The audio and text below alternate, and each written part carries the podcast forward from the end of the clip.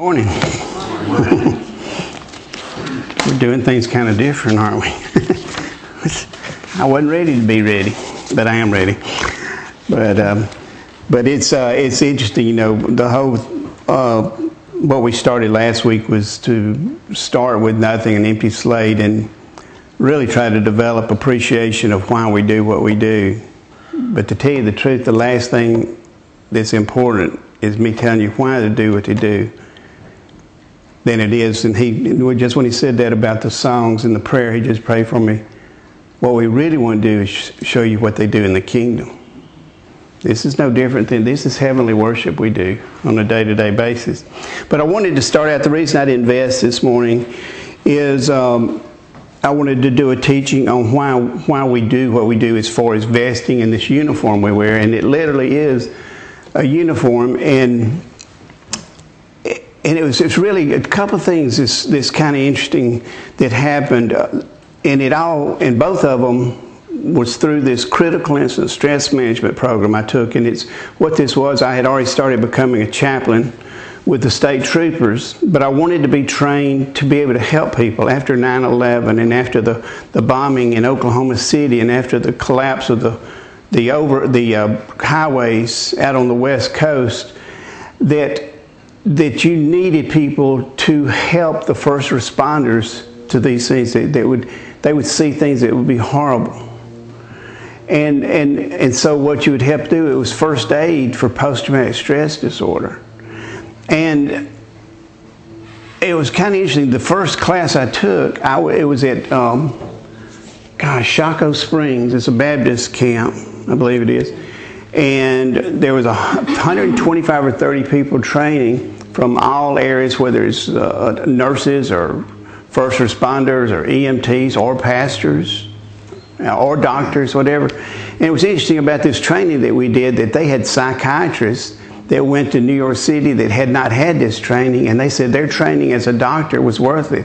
That without this training, the best, the, the, the only thing they had to offer somebody was a clean T-shirt or a pair of socks. It was a great training. But the second, but I, when I got to that training, I think I was the only one that had on clerics. And the second day, this gentleman, really nice gentleman, but I was coming down the steps of this auditorium we were meeting in our classroom, and I saw him looking and talking and looking and talking. And I kind of smiled, and they, they spoke, and I said, First of all, I know what you're talking about. He said, What's it? You want to know why I'm dressed like this, don't you? They said, Well, yes, we do. I said, Well, let me ask you this. Do you believe the kingdom of God is a real place, a real kingdom? I mean, infinitely more important than Russia, the United States. I mean, a kingdom. They said, Yes, we do. I said, Do you believe this kingdom has a government? They said, Yes, we do. And I said, Well, that's what I'm doing. I was ordained a deacon in the Christ One Holy Catholic and Apostolic Church. And this is my uniform. Just like when going into a courtroom and they say, all rise, you expect to see a gentleman walk in with robes on that defines who he is. You don't expect to see a guy in shorts and flip flops and a t shirt sitting behind them. The same thing when you see a, a, an officer, police officer, in the middle of the road and stand up there with, with tons and tons of trucks and cars coming at him and raises his hand and they stop. They stop for that uniform. The same guy in flip flops and a t shirt probably would have gotten run over. When the doctor comes in your room, you want to see him in scrubs or a white jacket or something. You don't want him in jeans and flip flops and wanting you to call him by his first name. He introduces, I'm a doctor. And you know what that, that when he introduced himself as a doctor, that's a very comforting sound. He says, Hi, I'm Jack, and I'm going to be the one operating on you today. You'd say, I need some clarification then. well, it's the same thing that I told him. I said, Well, I was ordained in the kingdom of God. So when I walk out and my foot hit those steps, y'all looked up and said, That guy works in the, go- he's got a government position in the kingdom of God. The guy looked at it and said, Well, I like that. And, and, and then later on, over the next couple of days, he kept pulling me aside. And of course, the next thing he ended up talking to me about was this not our not our gospel book, but about the altar, Christ's sacrifice. And so I, I, went into some detail. That's not what we're talking about today. We will talk about it next week, though. But he, after explaining to him the Eucharist and do it, he said, I knew there was something. He went to Southeastern Bible College or something in Dallas. Something. He said, I knew there was something in seminary they didn't tell me about that table. and then literally, before he, he stuck money in my pockets and asked me to send him some more books and all. But the point I'm trying to make is, is we wear this uniform. This is a uniform, but we walk out into the world and they know. I wear my badge. And, and, and, uh, and I'm actually, I'm on this little, um, I guess it would be an evangelical um, website or blog or group, a group on, on Facebook. But I'm sort of like devil's advocate. You know, never ugly, but I just ask questions once they start staying in their position. And the other day, a guy asked me about, uh, he said, he, we were talking about the cross, the importance of the cross, and he says, I just don't believe, I totally couldn't disagree with you more about having a body of Christ on the cross. Christ is risen. I said, yes, but he did die. There is no resurrection without a death. And he did die. And I said, and, and what happens, I said, in the evangelical world is you don't deal with time and space. You deal with time and space, and heaven never does. The great I am was crucified, is being crucified, and shall be crucified, just as well as he was risen, he is risen, and he's going to be risen. He does, he did heal, he's going to heal, he will be healing. He will, he did save, you're being saved, you shall be saved. I said, there's never a need for the lack of his salvation or for his death. And I said, only one thing I said, but if you have a problem with his body being on the cross, that let me refer to a guy that I know you like being evangelical is Paul. And Paul says, I'm crucified with Christ daily, but nevertheless I live, but not I, but I live by, by the faith, I live my life by the faith of the Son of God. I said, so would it be okay if you don't like Jesus on there, that it's me on there? Because I'm admonished to, to, take up my cross daily and to get and to die to my worldly desires, my goals, my dreams, and things, that Christ may fully be alive in me expressing himself through my mortal body. I said, Is it okay? Then, then it's, it's me. I mean, if I take Jesus off and put me up, are you better with that? I said, Or would you feel better? It's if you know for the fact that Jesus died for our sins, He's paid in full, He came off the cross, was buried, resurrected, and everything is paid in full. Would you mind if I just wore this as my receipt? This is I'm just wearing my receipts as paid in full. Would that be okay? And the guy wrote, he was really nice, sweet guy. He wrote back, he said, You know, I really do apologize for one to think that you were trying to be contentious and that I didn't think things through far enough to. He said, Yes, I, I hear what you're saying.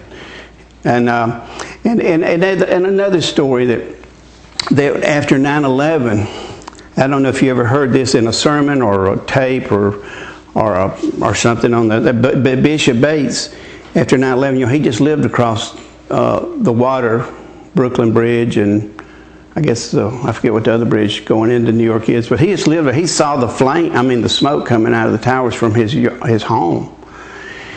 And he would go to the site there of the world where the World Trade Center had been bombed and he crashed, and, and he would not speak to people in particular. I mean, these guys had a job to do, a horrible job. I remember one of our uh, uh, the social worker on our crisis intervention team actually went to New York and went over to uh, the kilns or something where they were taking all the parts of the building over there little by little and he would see parts of bodies. The, the guy up in the crane would literally have to watch all day and, and see sometimes bodies and parts of bodies on these pieces of metal and uh, and this girl Sharon met with the guy that drove that, and he was over there, and um, and to, before you went into the tent to get some food or some relief, you would step in an antiseptic and just wash your shoes off. And he was just talking about, and so she just got him to talk, and that's what you do in a debrief. You just want to you want them to start emptying their emotional trash bag. And she says, he says, well, and she talked to him, and she listened, and he said he appreciated it. And then he walked a certain distance from her and he looked back and he says, But what am I going to do with these shoes when I get home? And, and basically, what am I going to do with this? What's tearing me up on the inside when I get home as well? Well, that's part of the, re- and, and that's what Bishop Bates said. He says one thing about these guys, me working, and everything about being in ministry isn't running your mouth all the time.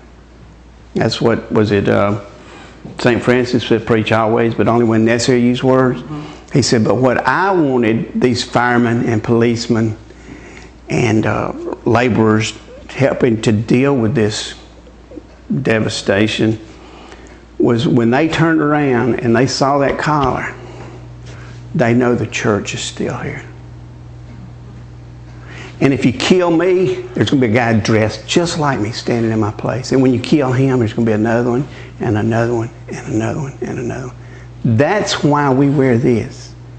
We go out into the world. It's an evangelical situation. Try if you don't want to be talked to on a plane, don't wear this because somebody's going to start asking you questions. Just go and wear your civilian clothes, get your sunglasses on, read a book, and and and I. Now this was kind of frustrating. I ought to turn the tape off on this, but um, when I was flying to meet Bishop Jones uh, in uh, let's see Nairobi, I was getting on a plane. It had been a long, long day, and I was looking for something cold to drink that possibly could be fairly relaxing too, if you know what I'm saying. and I got on the plane, I sat down, and there was a lady from Africa, an African lady that had been living in Norway, and she was on her way home. And the first thing she says when I sit by her is, Oh, praise the Lord. He told me this morning somebody special was going to sit by me. and, when, and so when the cart comes by, I said, She said, Can I get you something? I said, Yes, I would like this particular drink about as long as my arm if you've got one. But what I'm going to actually get is could you bring me a Coke, please? Because I just couldn't. She was a fairly new believer, and I just, you know, that's where we die to ourselves. It's just a small thing. I, I could not, even though it's a six or seven hour more flight, I could not live with confusing her. You know, and, and so that's where I have to give up my prayer. You know, Paul says, I'll not eat if it's going to be offensive, I'll not drink. And, and, that's, and that's another, but it was because I was wearing my uniform. And she got a real blessing out of it. And before it's over, I got a blessing too, because man, when I got to airports, people were putting me in the front of the line, trying to get me places to sleep. Like uh, one of the guys working there at the Entebbe, we were in Entebbe airport. He says, "I'm to try to get you in a lounge where you can sleep." And he went up there, and it was like you know like the Delta Crown room. That when I talk about lounge, and, and they were closing at eleven or eleven thirty, whatever it was, or midnight. He says, "I'm sorry, I'm not going to get you a place to sleep, but give me your tickets." And I went like, I, "And your and your passport?" I said, "I no, I don't know. Believe it." He he just looked me in the eyes, and I don't know why. He just said, "Trust me," and I did. Well, I sleep on a bench all night. He walks back in the next morning, hands me my boarding pass, my luggage is already checked, my passport. And I, and I said, Well, can I buy you breakfast? Can I do something for you? He said, Well, I'll go have breakfast with you, but I'm not very hungry. He, said, and at the end of the breakfast, he said, I really didn't want anything for you except, Would you bless me before you leave? That's because I'm wearing this. Okay. Bishop Adler said when he started the church uh, out in California, and he started wearing this, and they started calling him Father instead of Randy. Hey, Rand. You marry. Rand. and um, and he said, but it, but something changed over the next two, three, four, six months. That all of a sudden being called Father, dressing like this, and not like a car salesman or whatever, whatever secular job you happen to have, that all of a sudden I started feeling like a father. Instead of parishioners that I needed to corral and keep their behavior right, I started seeing my children, spiritual children.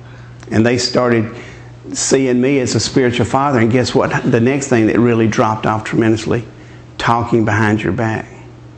It's a little hard about harder to stab, stab your father and mother in the back than it is ran preaching in a just a, a secular and in just civilian clothes. And so those are all the part of the effects of wearing these clerics. And literally, I really ought to offer more. One thing, I, I just need to repent of sins. We have an abortion clinic. It's just a few blocks down there. Why can't I put a piece of tape across my mouth and write life on it and send across the street and not say nothing? In this, letting people know there's an option that they don't have to kill their child. It's just spiritual laziness. And there are some that are faithful to do it. So this is the, this is the reason that we wear this. And then the last story I'll tell you, talking about that same critical incident stress management. I read a, a, a book written by a chaplain, a, a, Baptist minister. That's a chaplain in this critical incident stress management. So when something happens, he's, he's, he and his team are ready to go, just like ours were. And he and a girl came up to him one day, and he had on a hard hat with a cross now, this is a Baptist ministry. He says, but I like to wear a collar when I go to these scenes. And a girl came up to him and she came to me, she said, I don't want anything to do with your God. If, if your God was here, where was he the, the day the planes flew into the thing? He says, So you believe there's a God? She said, Yes. That can do anything. Yes. I said, then do you believe that 3,000 people could die and it not hurt even a little bit? And she just broke into tears. See, she was trying to unload her emotional trash bag. But then the very next thing he says, and that's why I wear my helmet with a cross on it and a collar, because signs and symbols say everything. And I said, well, if it works in, in Oklahoma City, why wouldn't it work Sunday morning in your church? I mean, he said he couldn't have spoke a bigger truth. Signs and symbols tell you everything. So that's why that's why we wear this. That's the very reason we wear this. We work in the kingdom of God, and don't doubt it means anything. In the kingdom of God, you are not our subjects. You don't have to worry about us taxing you unfairly, not voting the way you want to do. We are servants. Do you understand? You own us, and you didn't even have to vote for us. You, we don't own you. Now, we are responsible for some spiritual guidance in your life and to help you stuff. But we, I remember Rich Reynolds one day, he says, Deacon Steve, could I ask you a favor? And I said, well, yeah, but why are you talking to me in that tone of voice? I said, who you think's working for here? Just tell me what you need, and if it's any way possible, I'm required and responsible to do it for you. I said, so that's one thing I want you to, y'all please to understand, we're your servants thank you for thanking us quite often, but we're your servants. And you know what? This is our assignment. We're not doing any favors in particular. We were, God assigned us to here through the bishop. Now, this may just be a small military base for this portion army, but we may be very specialized. We may be SEAL Team 6 for all we know in the kingdom of God. And we do do things in, in Satan's life that no one else could do in big volume. And we're also not going to be here and we're not going to wear street clothes. We're going to sit here and we may get worse. We may start wearing cassocks. We may start growing our beards out long. We may, we may want to look totally the rest of the world so that we assure you, and I'm the guiltiest of all of you, I'll just tell you that right now, that of me letting this culture, this world, try to make me look like the kind of Christian I am today. Instead of me just saying, I don't care what it looks like, I don't care what you wear, I don't care what you talk about. The church is not changing. And when you're wounded and you're sick and you're hurting and you need something, here's the hospital. And this is the way, this, this is our, our clerics or our scrubs. We're here to give you healing and wholeness. That's why we wear this. Okay? Now, moving on to our service, the reason I didn't dress is why do we wear what we wear in a service? Well, first of all,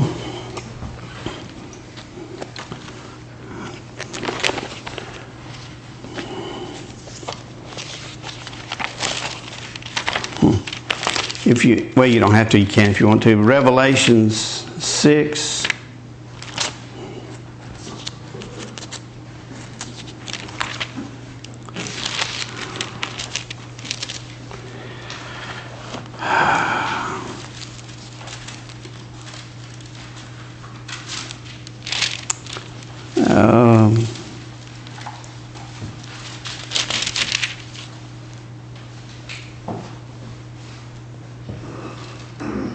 me look here. Let's start at verse uh, 9. And when he opened the fifth seal, I saw under the altar the souls of those who had been slain for the word of God. We would call them martyrs, of course. And of the testimony which they held. And they cried out in a loud voice, saying, How long, Lord, holy and true, until you judge and avenge our blood on those who dwell on earth? Then, listen to this a white robe was given to each of them, and it was said to them that they should rest a little while longer until both the number of their fellowship and servants and brethren who would be killed were complete. Uh, over in uh, the seventh chapter, basically I'm repeating the same things. It says here in verse 13 Then one of the elders answered, saying to me, Who are these arrayed in white robes, and where did they come from? And I said to him, Sir, you know. And so he said to me, These are the ones who come out of the great tribulation and were white and, and washed their robes and made them white in the blood of the Lamb. Therefore, they are before the throne of God and serve him day and night in his temple, and he who sits on the throne will dwell among them. So that's what we do. And, you, and, and, and the elders, the 24 elders in, in heaven, they're all dressed in white, white robes. So that's why the first thing we do is we want this place to look like heaven. And also, will this still work with a cloth over it? Probably. We want to cover the man. Do you understand these, these clerics I just talked to you about? That's outside liturgical worship clothing. That's, that's not liturgical dress. This is. This is our uniform day to day out doing work out in the, in the world clothes. So we put this and we cover the man. Now you don't know if I'm if I'm as rich as Donald Trump or as poor as Steve McCurry. This is because we all look alike, just like our military uniforms. We all look alike. We're one body. We're all dressed alike. And this white that we cover represents the purity of Christ Himself. We're clothed with Christ, are we not? Well, they are in heaven. The next thing we have, and you say, Father, would you stand up, Father? And you see, he, he, he tied his cincture so his stole would hang in these two little pockets that he created. But, but he You can have a seat. Thank you. And this is part of the reason that we talk about being crucified with Christ, but nevertheless we live that. Uh, here is kind of where this came from. Do you remember when, uh, I guess it was in John, maybe around when the disciples were saying, you know, James and John's mother said, Can, can my boy sit on your right hand and left? And then Jesus comes back and he talks about the, the, disciple that Jesus loved by that very humble person, St. John, who always called himself the disciple that Jesus loved. Now, what presumption is that? But the thing was, he knew the truth. He knew who he was in Christ. And so, God was telling him what he was going to do and, and that he would never die. And, and, and, and Peter had, was kind of complaining. And Peter said, well, why does he get to live? And when I read you, you'll understand why he got put out. Why does he get to live and this get this prophetic word if you were in Selma, Alabama? Why does his why does his word so much fun? He gets to live. And Jesus looked at him and said, What's that to you? Because here's the word he just given Peter. Verily, verily, I tell you, when you were younger, you dressed yourself and went where you wanted. But when you are old, you will stretch out your hands, and someone else will dress you and lead you where you will, do not want to go. Um, let's see if it's.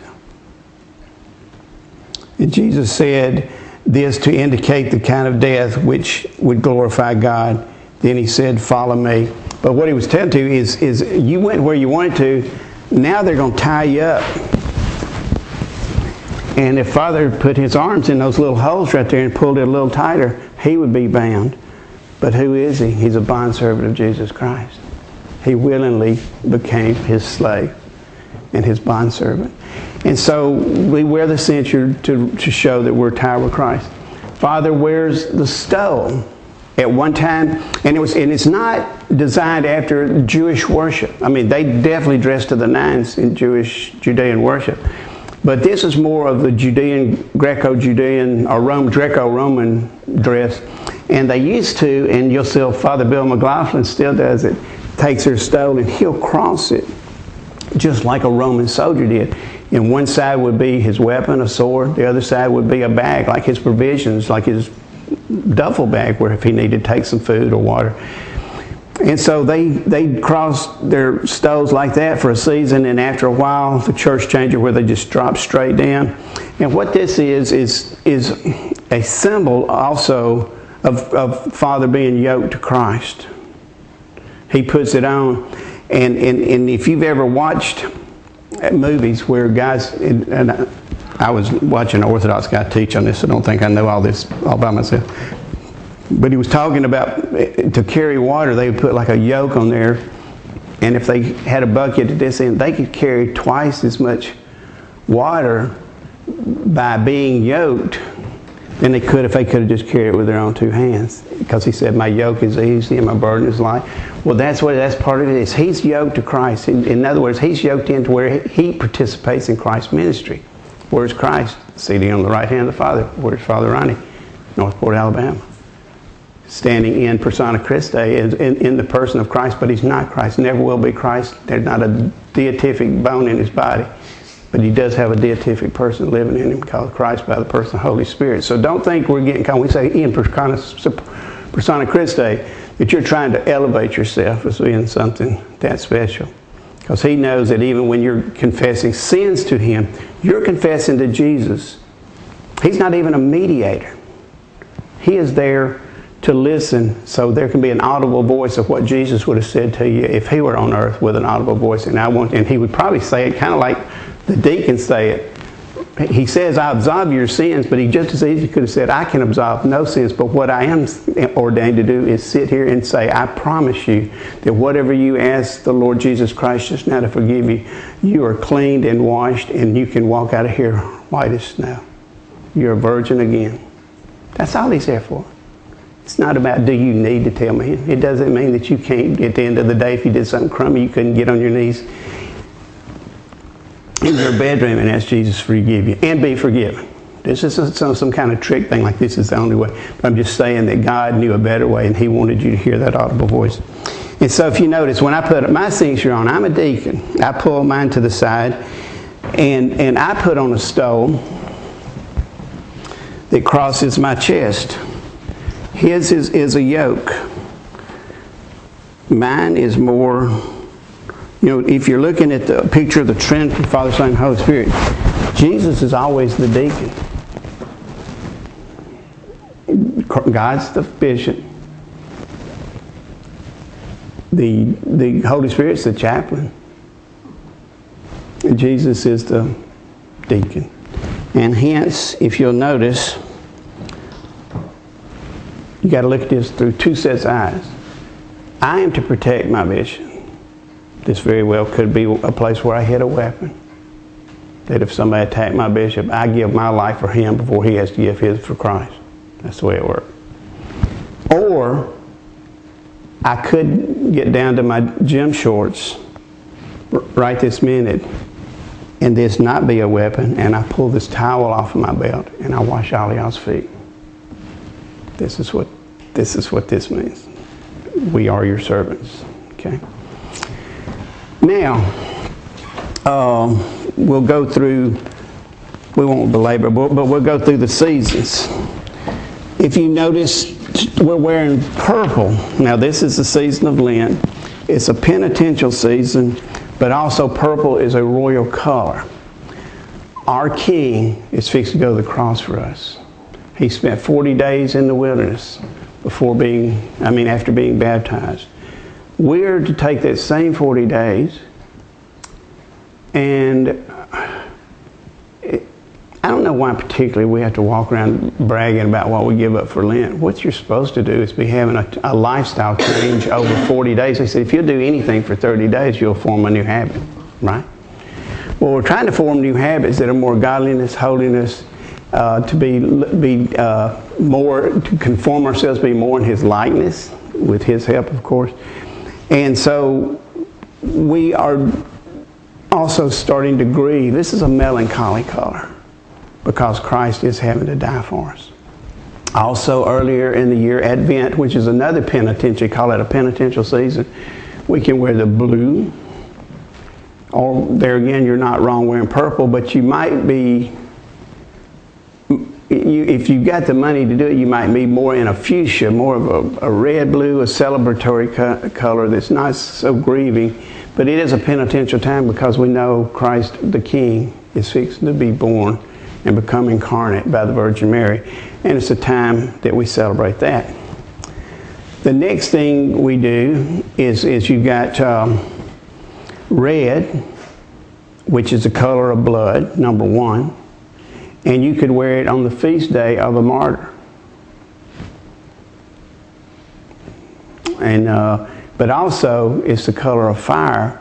And we wear this at ordinations because we want the fire of the Holy Spirit to fill this person.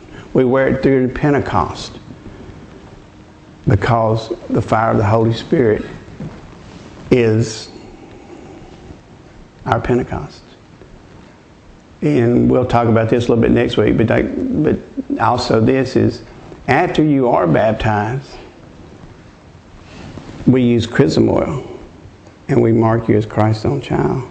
But it's not oil, but it is oil. But it's not oil, but it is oil. But it's not oil, but it is oil. It's the Holy Spirit. It is the Holy Spirit. Don't be confused.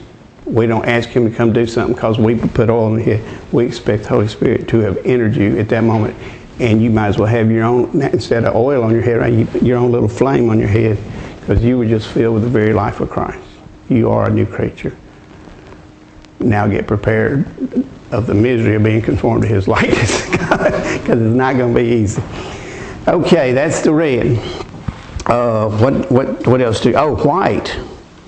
We always wear white on feast days. We wear it on Easter. We wear it at weddings. We wear it at funerals. We wear it uh, on Easter. And this is always talking about the purity, the glory of Christ. You could just as well, a bishop could wear gold. This is a glorious time. It's a glorious color. It's, it's, it's the brightness and, and freshness of a pure God that's serving you. But it's also more about his resurrection. Every time you're in white, it's about your resurrection. Matter of fact, there's not a service that we do in church that isn't about his death, burial, and resurrection, including your weddings. You know, we celebrate our King. And so you wear white on those days. And lastly, we'll deal with the color green. We wear it after the season of Epiphany, and we wear it after Pentecost. And it's the color that we wear most of the year. And basically, what this symbolizes is ordinary time is focused on the Lord's three year public ministry, his teaching, his miracles, and a reminder that the mission of the church is to share the hope and the life of Christ to the world. Uh, Father, has a chasuble that he wears, and every back in the early church, everything had a practical meaning and a spiritual meaning. The practical meaning is it keeps you warm, keeps you dry. It's pretty chilly and drafty. I don't know if you've traveled in Europe, but it's pretty drafty in those old castles and those churches. So they wore stuff. Then later on, they started sewing the symbols on Christian symbols on. But it also is, is we're supposed to be clothed with Christ. And literally, when you see him put that on before the Eucharist, he's being clothed not only with Christ, but even more importantly, he's being clothed with the love of Christ. And he's covered with the love of Christ. And that's what he brings to you and to me and to the world. That's what that's for. I wear a dalmatic, which if I'm just standing there, you think I have on a child's chasuble too, but I've got sleeves. And the reason I have sleeves mostly isn't particularly spiritual, it's more natural. Is I just don't, when I'm serving the table, I just don't want to get stuff all over my chasuble. it's, it's to give you, give you a little room to work, you know. And it also, you know, you wear the seasonal colors, and it also is the garb of a spiritual servant. There again, I am your servant. That's what I'm here for. That's what I'm ordained to do. I'm ordained to be a really good servant. but Brian's better. And and uh, and then there's those really righteous people don't have to have any of this on and does it anyway. But anyway, but but that's what I wanted to, to talk to you about today. Next week, I really want to do a real, really good study, both the the Eucharist of where it started in Christ, the history of it, why we do it, and why. I hope when we're through, I hope you're brokenhearted for anybody that goes to church that doesn't do it. I mean, doesn't mean that they're not Christian. But he said, if you don't eat my body and drink my blood, you have no life in you. We want our Christian brothers to have life in them, right? In the name of the Father, the Son, and the Holy Spirit. Amen.